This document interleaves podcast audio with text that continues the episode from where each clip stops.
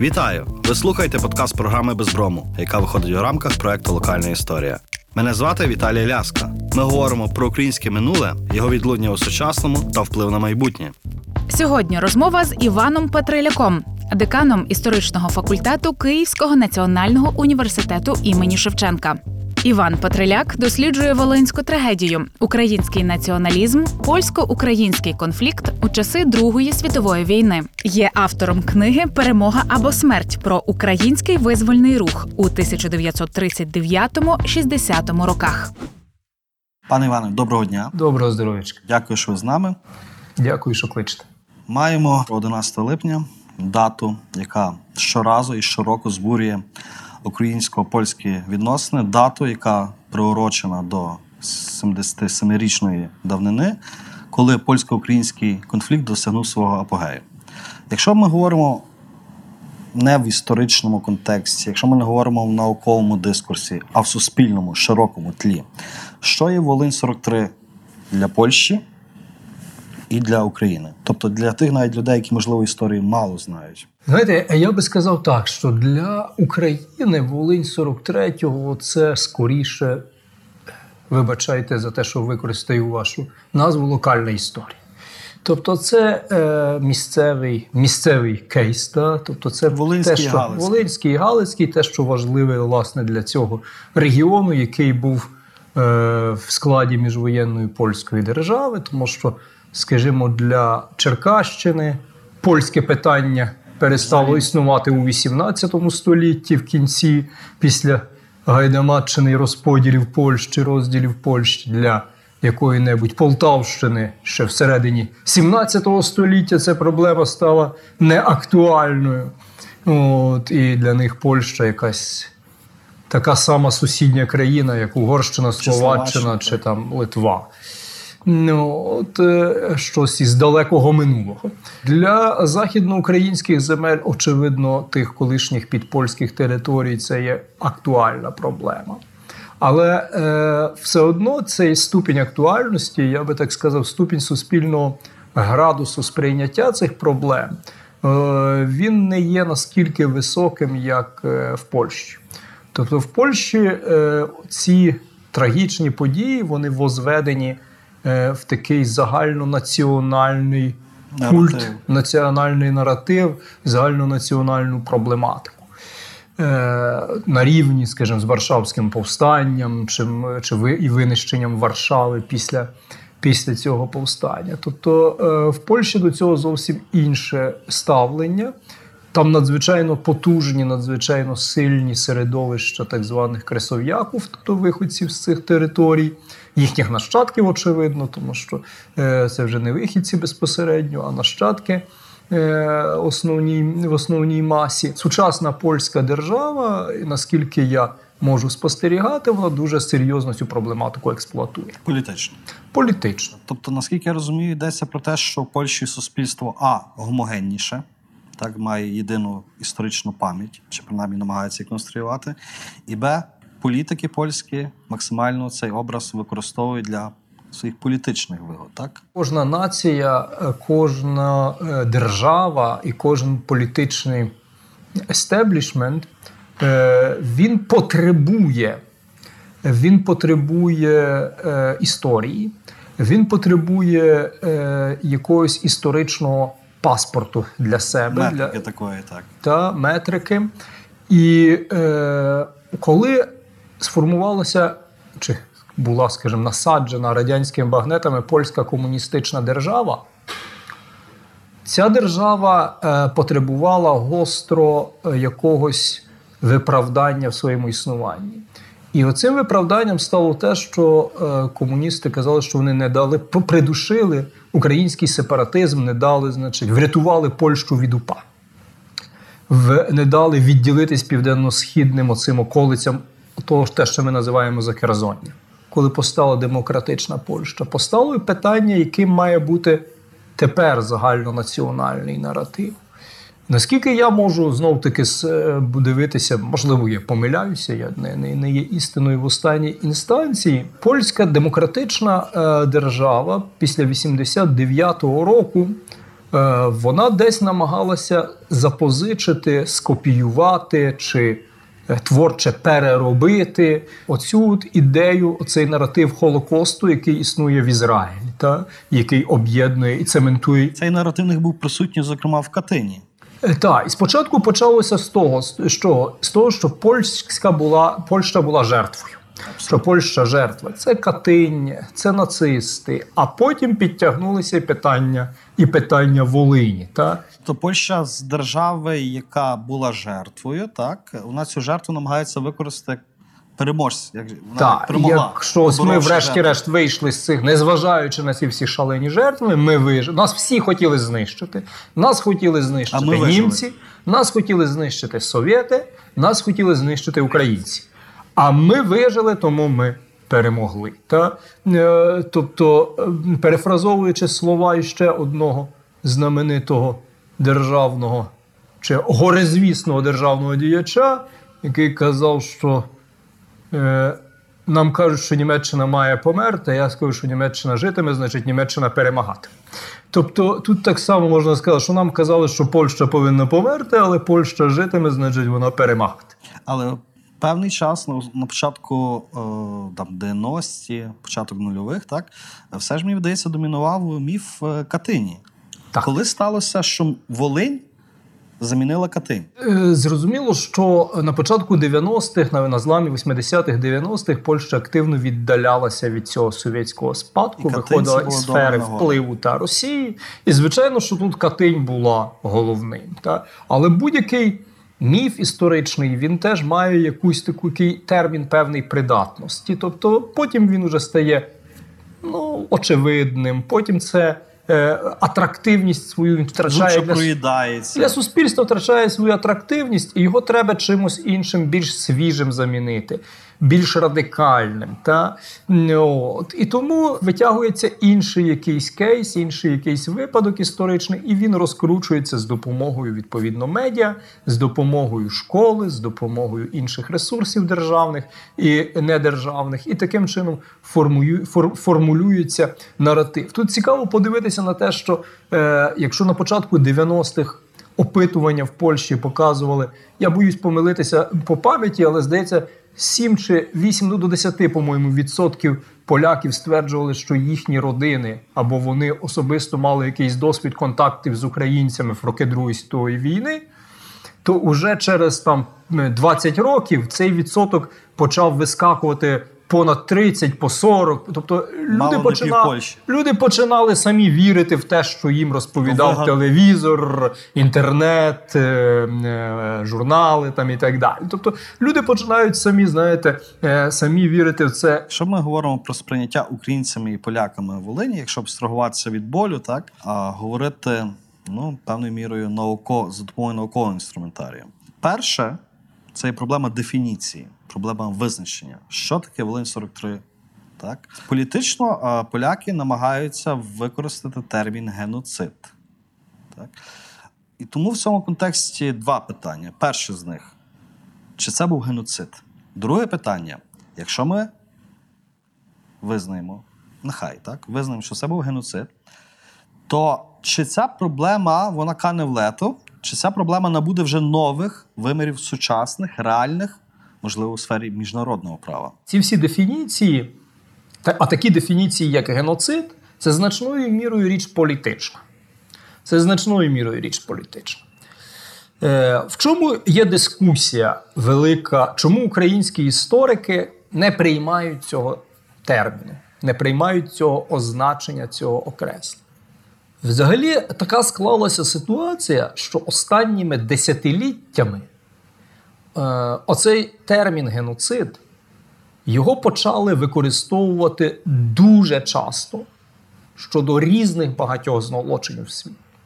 Що, на думку багатьох істориків, і не тільки українських, певною мірою нівелює саме поняття. Саме поняття. Саме поняття, е, тому що ну, класичними вважається вірменський геноцид, тобто геноцид вірмен в Османській імперії, і Голокост.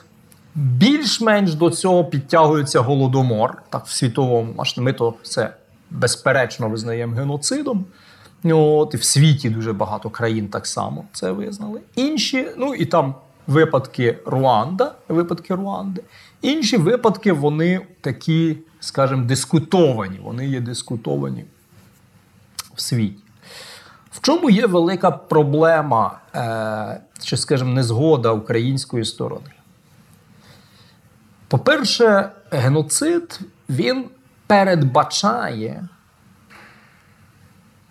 план е, винищення та е, план винищення того чи іншого населення Організовано. організовано. Другий такий важливий крок це дегумані... дегуманізація цього населення.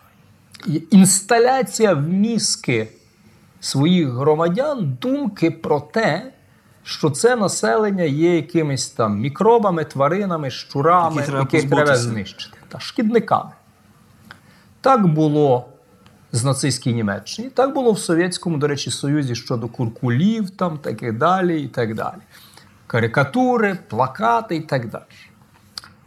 Е, Виникає зразу ж в цьому моменті виникає перше запитання: чи є організаційні документи ОУН, яких сказано, що польське населення потрібно знищити? Ну, шукають це міфічний наказ Клима Савура. Є слова усунути та усунути поляків з наших земель. Але під цією дефініцією, під цим, чи верніше, під цим е, словосполученням усунути поляків, як правило, чи, чи скажімо, коли воно пояснюється, розуміється усунути польську окупацію, як це вважали унівці, тобто усунути польську владу з українських територій. так. Бо що в 41-му році, в травні, були розроблені інструкції, які використовувалися для внутрішнього вживання, так би мовити, не для публікацій, е, боротьба і діяльність ОУН під час війни. І там щодо поляків було написано, що в період повстання, вони революції національної, значить, можна собі дозволити знищити е, тих польських лідерів суспільної думки, е, церковних, особливо приклонників більшовизму. А щодо польських селян, проводимо політику освідомлення їх, що вони є українцями римокатолицького віросповідання. Не Очевидно, що знищення, певна асиміляція. асиміляція, чому очевидно, що значна частина цих справді так званих поляків, вони, мабуть, не дуже польську мову знали, крім молитов і так далі. Значить, документа такого, де би було чітко артикульовано, всіх поляків. що треба винищувати, висел- виганяти там, щоб повністю очистити українські землі. Та? Документа, ухваленого на офіційному рівні ОУН, та? такого було. не, існувало. Другий момент. Е, дегуманізація потенційної жертви. Зробити це може тільки держава, яка За рахунок пропаганди, Яка апарату. яка володіє монополією на інформацію. Що підпільний рух це, звичайно, дуже круто. Він має вплив та на населення. Але він ніколи не може мати такого сильного впливу і, і таких засобів, як має державний апарат. Наступний момент. Геноциди, які всі, які відбувалися, вони відбувалися за умов контролю тої сторони, яка чинила геноцид, над тою стороною, проти якої чинився геноцид, контролю над територією, безроздільного контролю на території. Тобто для геноциду потрібно дуже багато логістичних речей Абсолютно. перекидання е, справців, е, виконавців геноциду, перекидання, перекидання е, матеріальних засобів, вагони для депортації, для концентрації цих людей. Ну тобто ті речі, які може знов таки забезпечити тільки держава і апарат, так. який контролює територію. Чи контролювала УПА територію? УПА контролювала окремі райони в лісо, лісистої місцевості, та? але всі залізничні станції ТТТ все контролювалося німецькою окупаційною владою. Та й за ці райони, скажімо, е, які умовно контролювала УПА, велась постійна війна з совєтськими партизанами, з тими ж німецькими каральними експедиціями, які час від часу з'являлися в регіоні, там зачищали ці ліси, виганяли звідти різних партизан. Уяв- Уявімо собі, що знищується е, якесь село. Це село не тільки повинно бути оточене, не тільки повинно бути контрольоване так, щоб звідти ніхто не вийшов.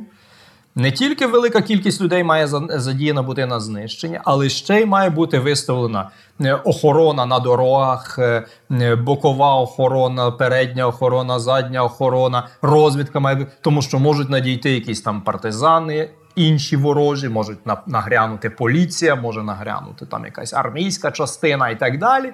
Тобто контролю над територією, яку мали совєти у випадку голодомору, нацисти у випадку Голокосту або османи у випадку Першої світової війни в Вірменському, УПА нема.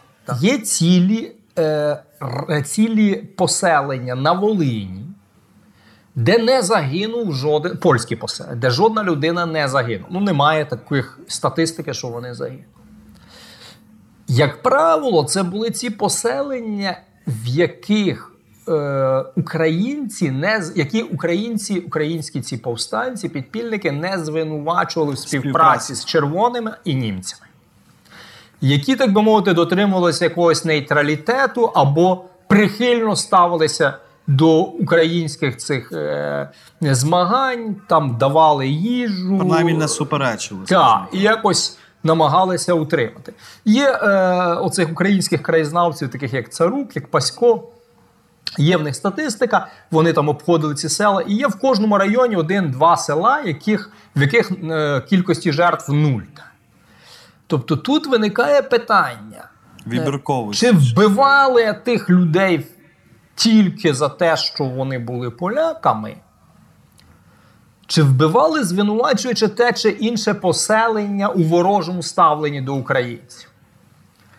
І, як правило, оці вбивства відбувалися, е, е, за, коли звинувачували у ворожості. Так.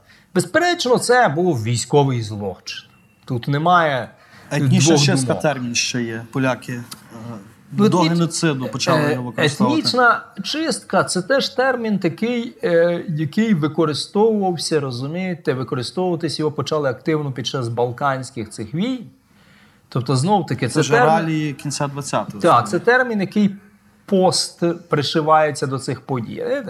Якщо термін цей застосовувати етнічна чистка, ну так само тоді його застосовувати треба щодо польських збройних формувань. Конфлікт був обопільним. Да, і тут це, і це ще один той аргумент, який українці наводять. Розумієте? Тому що от е, складно собі уявити, наприклад, що під час Голокосту е, євреї та умовно винищили якесь німецьке містечко чи село. В е, знак помсти за те, що там розстріляли людей в Бабиному Яру. Превентивна акція відплати. Там такого не було апріорі, тому що та сторона, яка чинить Голокост чи геноцид, Геноцид. вона повинна мати подавляючу Домінування. перевагу. Так, подавляючу. А є ще другий момент, з, з яким е, ми не сходимося з поляками. Так, поляки е, вбачають причини Волині і саму Волинь вони розглядають в контексті Другої світової війни, так? Можливо, максимум міжвоєнного періоду. Наскільки я розумію, українські історики схильні е, шукати ці причини. Перші причини трохи глибше, заходячи на століття, два вниз. Тобто, де, де зародилося оце неприязнь, яка пізніше пере- перейшла в обопільні, в обопільні злочини, мабуть.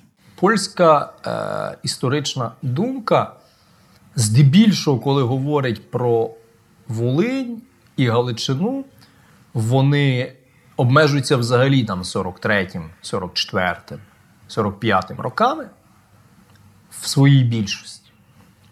В своїй більшості. Не всі, але в абсолютній більшості. Навіть вириваючи це поза контекст міжвоєнного періоду і поза контекст Війни другої. війни Другої світової. Тому що насправді і сама Друга світова, це треба розуміти, що це був тільки один навіть я би сказав, відносно невеликий епізод того, що відбувалося в світі.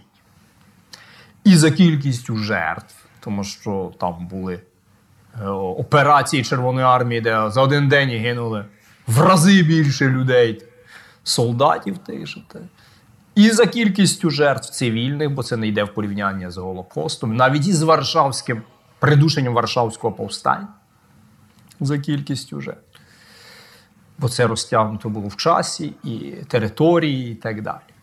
А Варшавське повстання це був сконцентрований і дуже швидкий злочин придушення цього повстання. Далі це не йде навіть в Катинь з порівнянням, де за пару днів е, еліту Повністю перестріляли військову і цивільну значною мірою.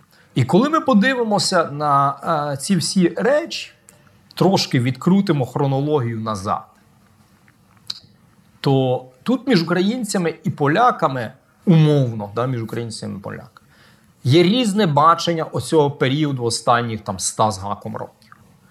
Тому що очевидно, що коли в кінці 19 століття щоразу частіше інтелектуали польські і українські почали говорити про можливу теоретичну появу польської і української держави, то тоді вже почався, я би так назвав, зародок, формуватися зародок цього майбутнього конфлікту. Він почався, як і всі конфлікти, в головах, в головах інтелектуалів, в тихих кабінетах дуже розумних людей. Тому що коли постало питання, коли в період формування модерних націй, про кордони майбутні цих націй, з'явилися два різні підходи. Підхід так званий історичний і підхід так званий етнічний. З історичним підходом взагалі є проблема. Тому що кожна нація, яка використовує питання історичного підходу, Натикається на іншу націю. вона використовує його на таку глибину історичну, яку їй вигідно. Ну, скажімо, українці теж би могли поставити питання історичного підходу. Але сказати, окей, тоді давайте повертаємось до кордонів Галицько-Волинської чи Києво-Руської держави, межі між Польщею, П'ястовською Польщею. Для поляків таким маркером є с- 72 рік, так? Так, а польська е, інтелігенція, польські інтелектуали стали тоді питання 72-го року до розборової Польщі. Від моря так? до моря. Або там навіть 648 року до Хмельницького. Так? Тобто на Заході вони використовували навпаки в обґрунтуванні кордону, але аргумент етнічний, етнографічний. Е, І це дуже чітко було видно під час Паризької мирної конференції, коли е, на переговорах це відзначали і французи, і британці, що коли на переговорах йшлося про західний кордон майбутньої, Польщі, і їхні польські співрозмовники говорили: ви не дивіться на міста, гляньте, що ці міста знаходяться в морі польських сіл. Коли їм закидали, що у Львові така сама ситуація, вони ображено відверталися і йшли геть.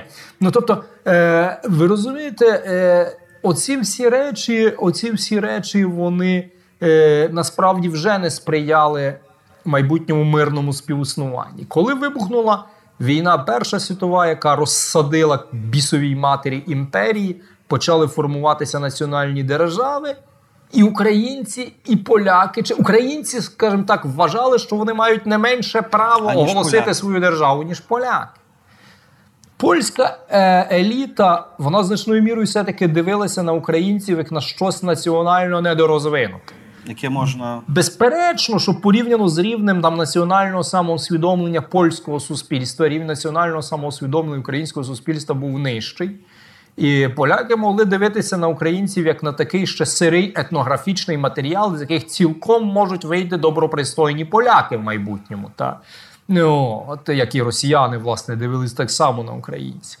І коли цей матеріал взяв, оголосив Львів своїм містом, своєю столицею, якусь державу, та зрозуміло, що поляки розглядали цю війну за Львів як спра- цілком справедливу для себе.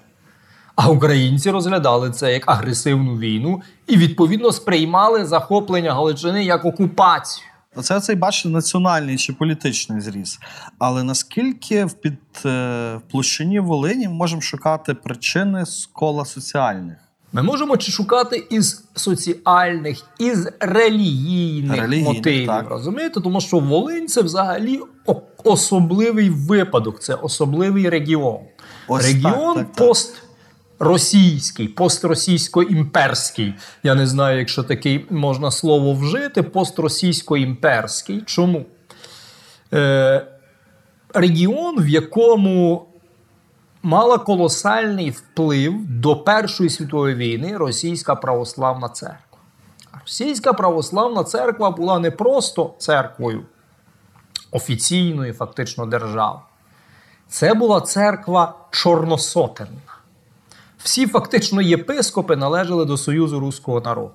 Мільйони волинських, подільських, надніпрянських Селян. селян були записані цими батюшками в Союз Руського І народу. виховувалися в такому Виховувалися Дуже в дусі ксенофобії, нелюбові до євреїв, до католіків разних, іноверців, бусурмен і так далі. Ні русських, до нерусів всякої.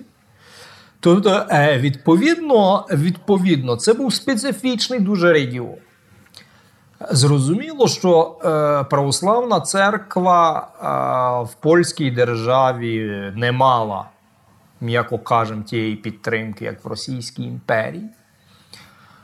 Але польська держава, особливо в другій половині 30-х років, щодо православної церкви наробило дуже багато. Ревіндикація, Ревіндикація, оце перепрофілювання, скажімо, церков в костели, Руйнування розбирання під виглядом, що вони старі і небезпечні для відвідування, можуть там завалитися, змушення переносити метрики і так далі.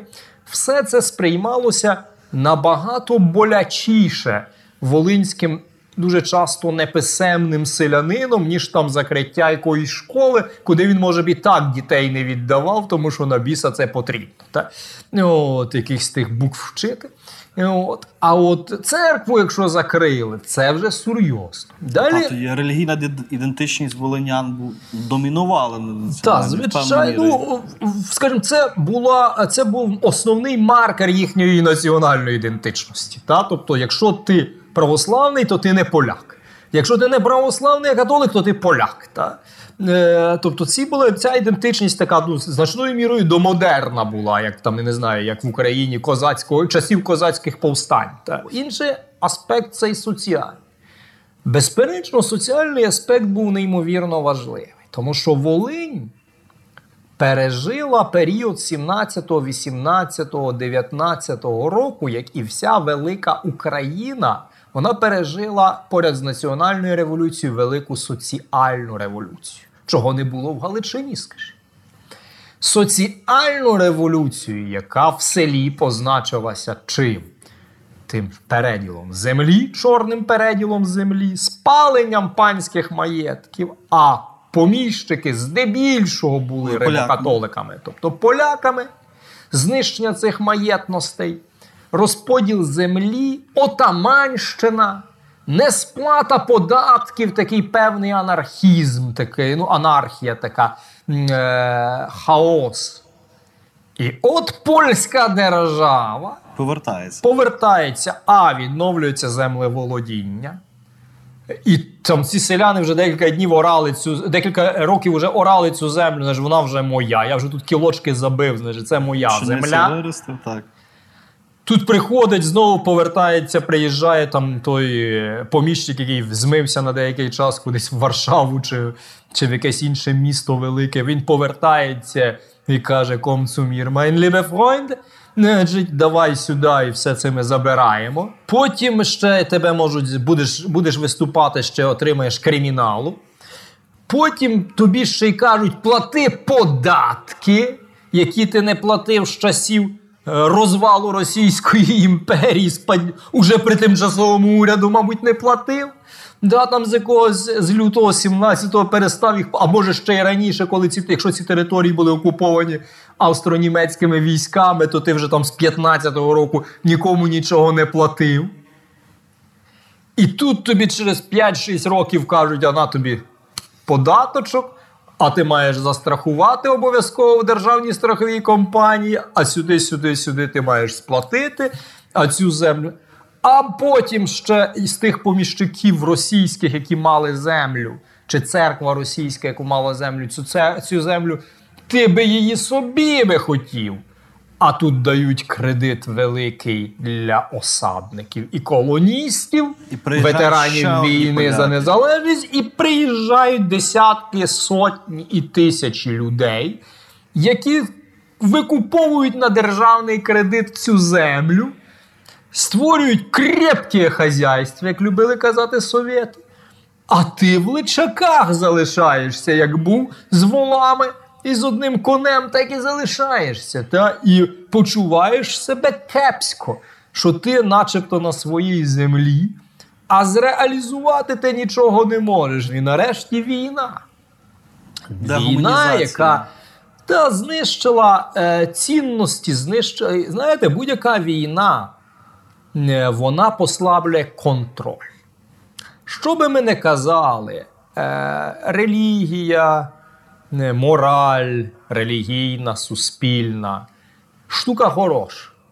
Але якщо немає контролю і покарання за злочини, Злочин буде рости. це все зникає. Та? Тобто дуже швидко, дуже мало людей, які до кінця виявлять себе справді християнами, справді чесними людьми і так далі. Бо з'являється велика спокуса. У тебе є ружо, яке ти десь підібрав на місці боїв. Те. В тебе є злість на твого сусіда, який має кращу землю, бо у сусіда хата біла, у сусіда Завжди жінка так. мила. Та? В тебе є якісь претензії, бо ти згадав, що тобі там польська держава зробила. Ти згадав, що цей сусід так з тебе насміхався і казав, що ти там Що він ходить до костьолу. Що ти він ходить до костелу, і що він що тобі розбрали церкву, і все, все, все, все. І це все накопичується. Я завжди згадую е, розповідь, е, розповідь е, Миколи Лебедя про те, як він в 43-му році пробирався від з Галичини на Волинь, на якихось там організаційних завданнями, з організаційних якихось потребах, і від його передавали від одного супроводжуючого до іншого супроводжуючого. І один з цих супроводжуючих, десь під Луцьком, там недалеко, вони йшли. Вдень залишалися на днівки в чагарниках якихось.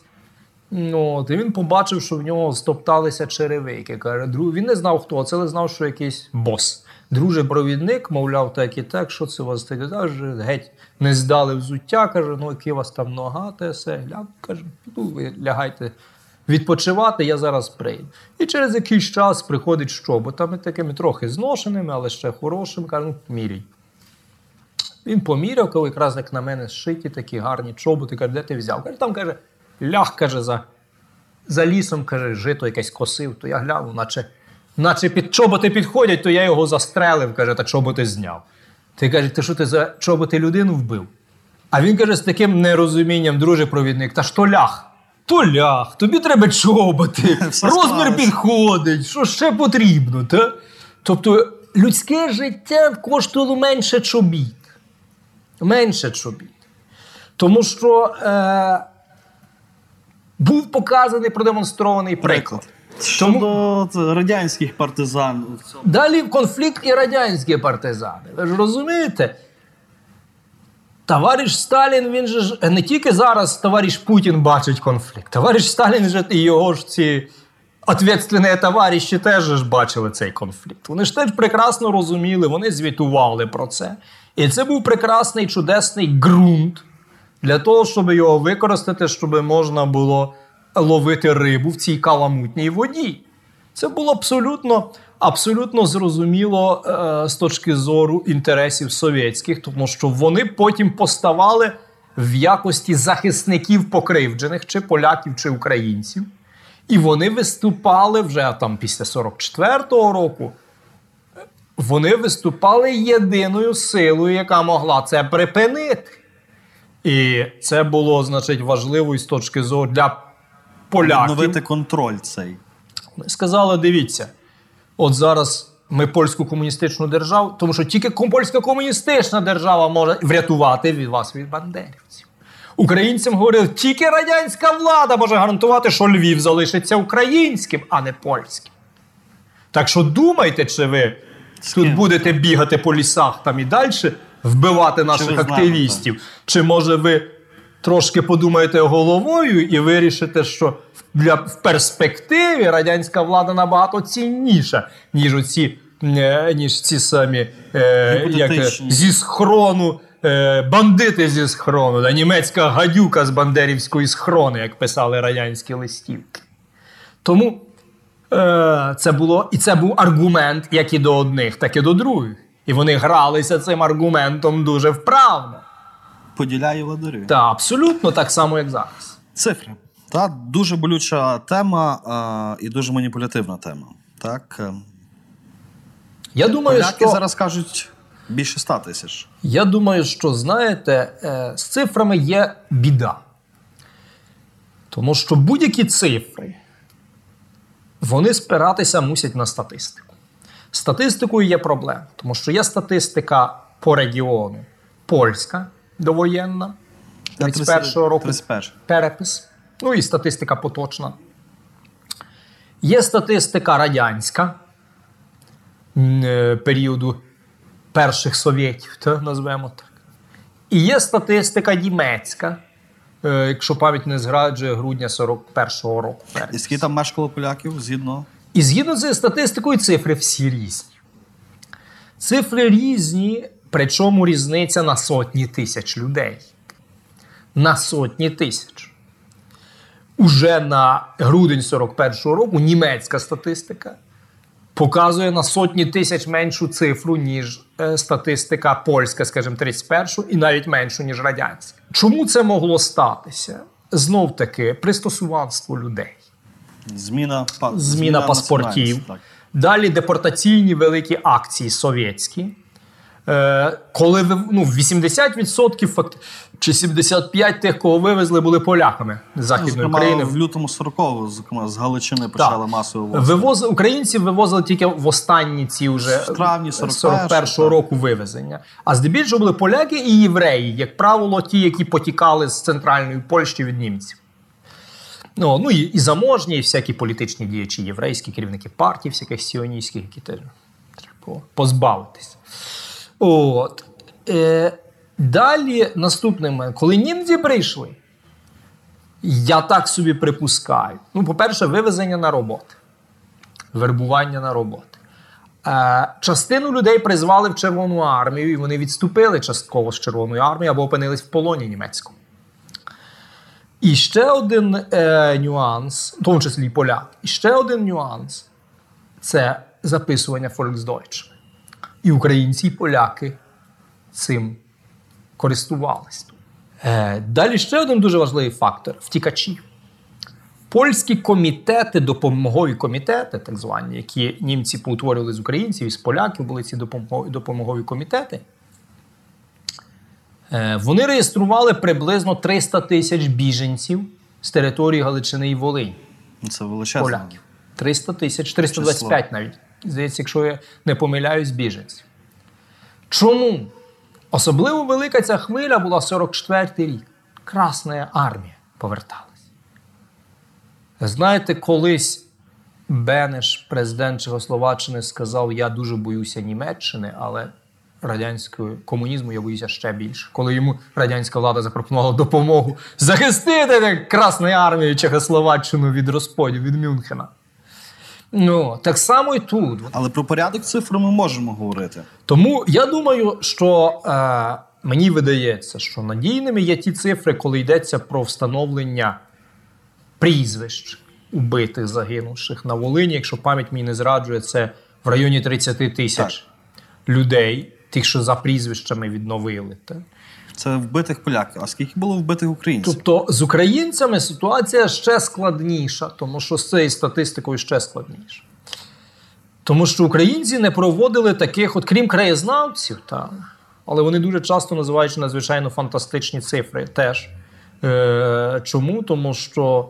м, Ну, Ці національні міфи Е, ні, тому що люди дуже часто, знаєте, е, надзвичайно часто людям А вони е, базуються на спогадах. сказати да, через так. сотні десятки років, скільки ж там було. Ми бачимо, наприклад, групу трупів, ми думаємо, там, ну скільки тут десятки чи сотні, купа людей.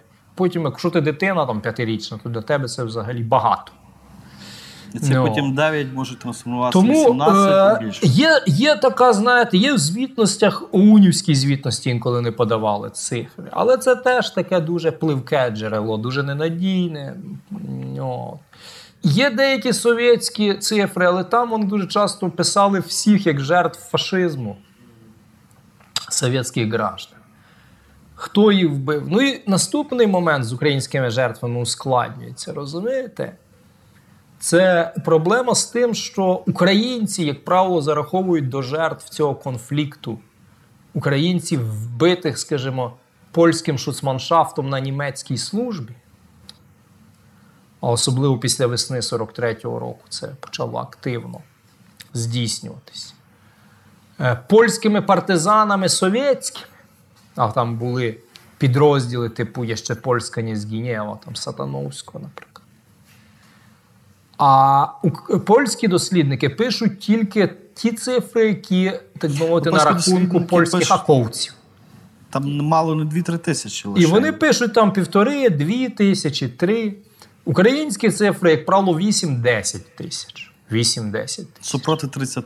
Супроти 30-35 Але це контекст очевидно. Волині, а в Галичині трошки інакше здається ситуація була. В Галичині, очевидно, очевидно, була інакша. Чому? По-перше, там польська сторона була ще сильніша, ніж на Волині. Поляків було більше. І українська сторона була національно свідоміша. Поляків було більше, поляків були е, структура сильніша, потужніша. Українська сторона була свідоміша, не було такого сильного релігійного чинника. І е, коли йдеться про так звані антипольські акції у Паново на е, Галичині, то вони вже врахували, скажімо, шкідливий досвід Волині. Попередній контекст. І там уже є інструкції, як ці акції проводити. Що нема, не, не, не, можна вбивати жінок, дітей, що треба пропонувати селу виселитися. Якщо І село лише після відмови антиукраїнське налаштоване, значить тоді виселитися. Якщо після відмови можна проводити військову акцію, вбивати тільки мужчин, тільки тих, хто зі зброєю там і так далі. Тобто ну, він тобто- був менш менш Це було набагато ну, інакше. Звичайно, я очевидно, що ці теж не завжди виконувались далеко інструкції, але принаймні тут е, ми маємо справу вже з таким більш регульованим конфліктом. З іншого боку, і УПА, і АК розглядали це теж як певною мірою продовження війни за кордон, яка була в 18-му. Війна у Львов. Та. Тобто, та, тобто, певно, де буде проходити кордон. Якщо є населення, значить. Е, І польське, польське представництво урядове на Волині закликало, що не виїжджайте, не тікайте, Бо не буде бо не буде населення, Волинь не буде польською після війни. От. Е, І українці так само це сприймали. Тобто вони так само не буде поляків, значить вони не будуть претензій мати. Будуть, значить, будуть мати претензії. Це війна за кордон, війна за землю, війна за віру, війна за історичні кривди, війна просто з метою пограбувати. Там злилося все вкупу, розумієте? І там знайти. Німецькі провокації, совєтські провокації, тому що е, знов таки е, не, нерідко е, теж польське підпілля розправлялося з українцями німецькими руками, як ці масштабні розстріли інтелігенції да, 43-му році, як натравлювання німецьких е, поліцейських сил на ті села, які підтримували УПА там і так далі. Тобто е, всі ж, всі ж намагалися один одного використовувати. Там не було святих. Це був реаль-політік. Та там всі, всі були замазані цією кров'ю, всі намагалися якось е, використати це на свою користь. Цю кров змити зараз. Дуже коротке питання. Насправді, Е, чи формула вибачаємо і просимо вибачення. Вона ще актуальна? Я думаю, що ця формула є універсальна. І ніхто кращого нічого не при. Тому що, знаєте, виміряти вагу кривд, вагу На шальки їх поставити. Так, дуже складно. Е, що цінніше, е, що, що, що жахливіше, та, е, повстання рабів, чи жорстоке криваве повстання рабів, чи сотні років попереднього рабства. Та. Що, що жахливіше, повстання, там, я не знаю, в Конго. чорношкірих місцевих мешканців чи е, методи бельгійського правління над ними. Та? Що жахливіше, е, алжирська політика в Алжирі Франції, чи е, те, що робили потім алжирські повстанці з французькими поселенцями. Тобто тут е, має бути якийсь загальний консенсус, що історію ми залишаємо істориками, щоб вони колупалися в цих нюансах. Хто де кого вбив, шукали і так далі.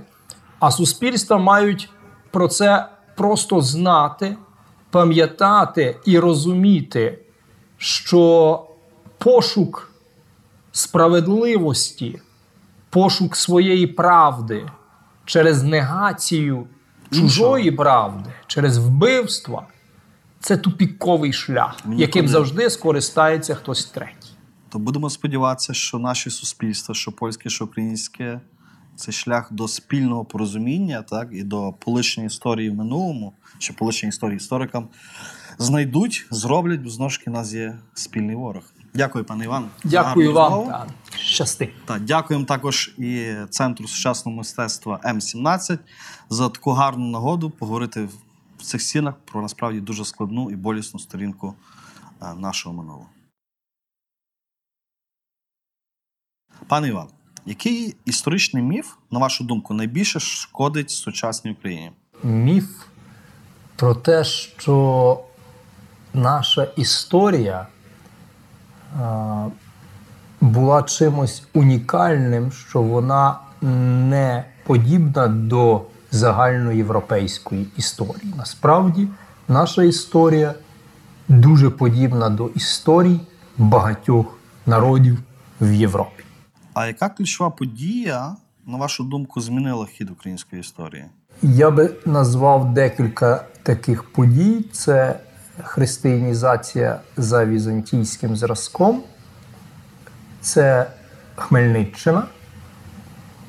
Е- і думаю, що це Голодомор і Друга світова війна. А хто з українців відіграв важливу роль в минулому, але про нього зараз або зовсім не говорять, або знають дуже мало. Думаю, що е, в українській історії є десятки особистостей, які зараз незаслужено забуті, або роль яких десь на другому, третьому плані. Це, я думаю, десятки людей від найдавніших, від середньовіччя, принаймні, до сучасності, фактично до ХХ століття.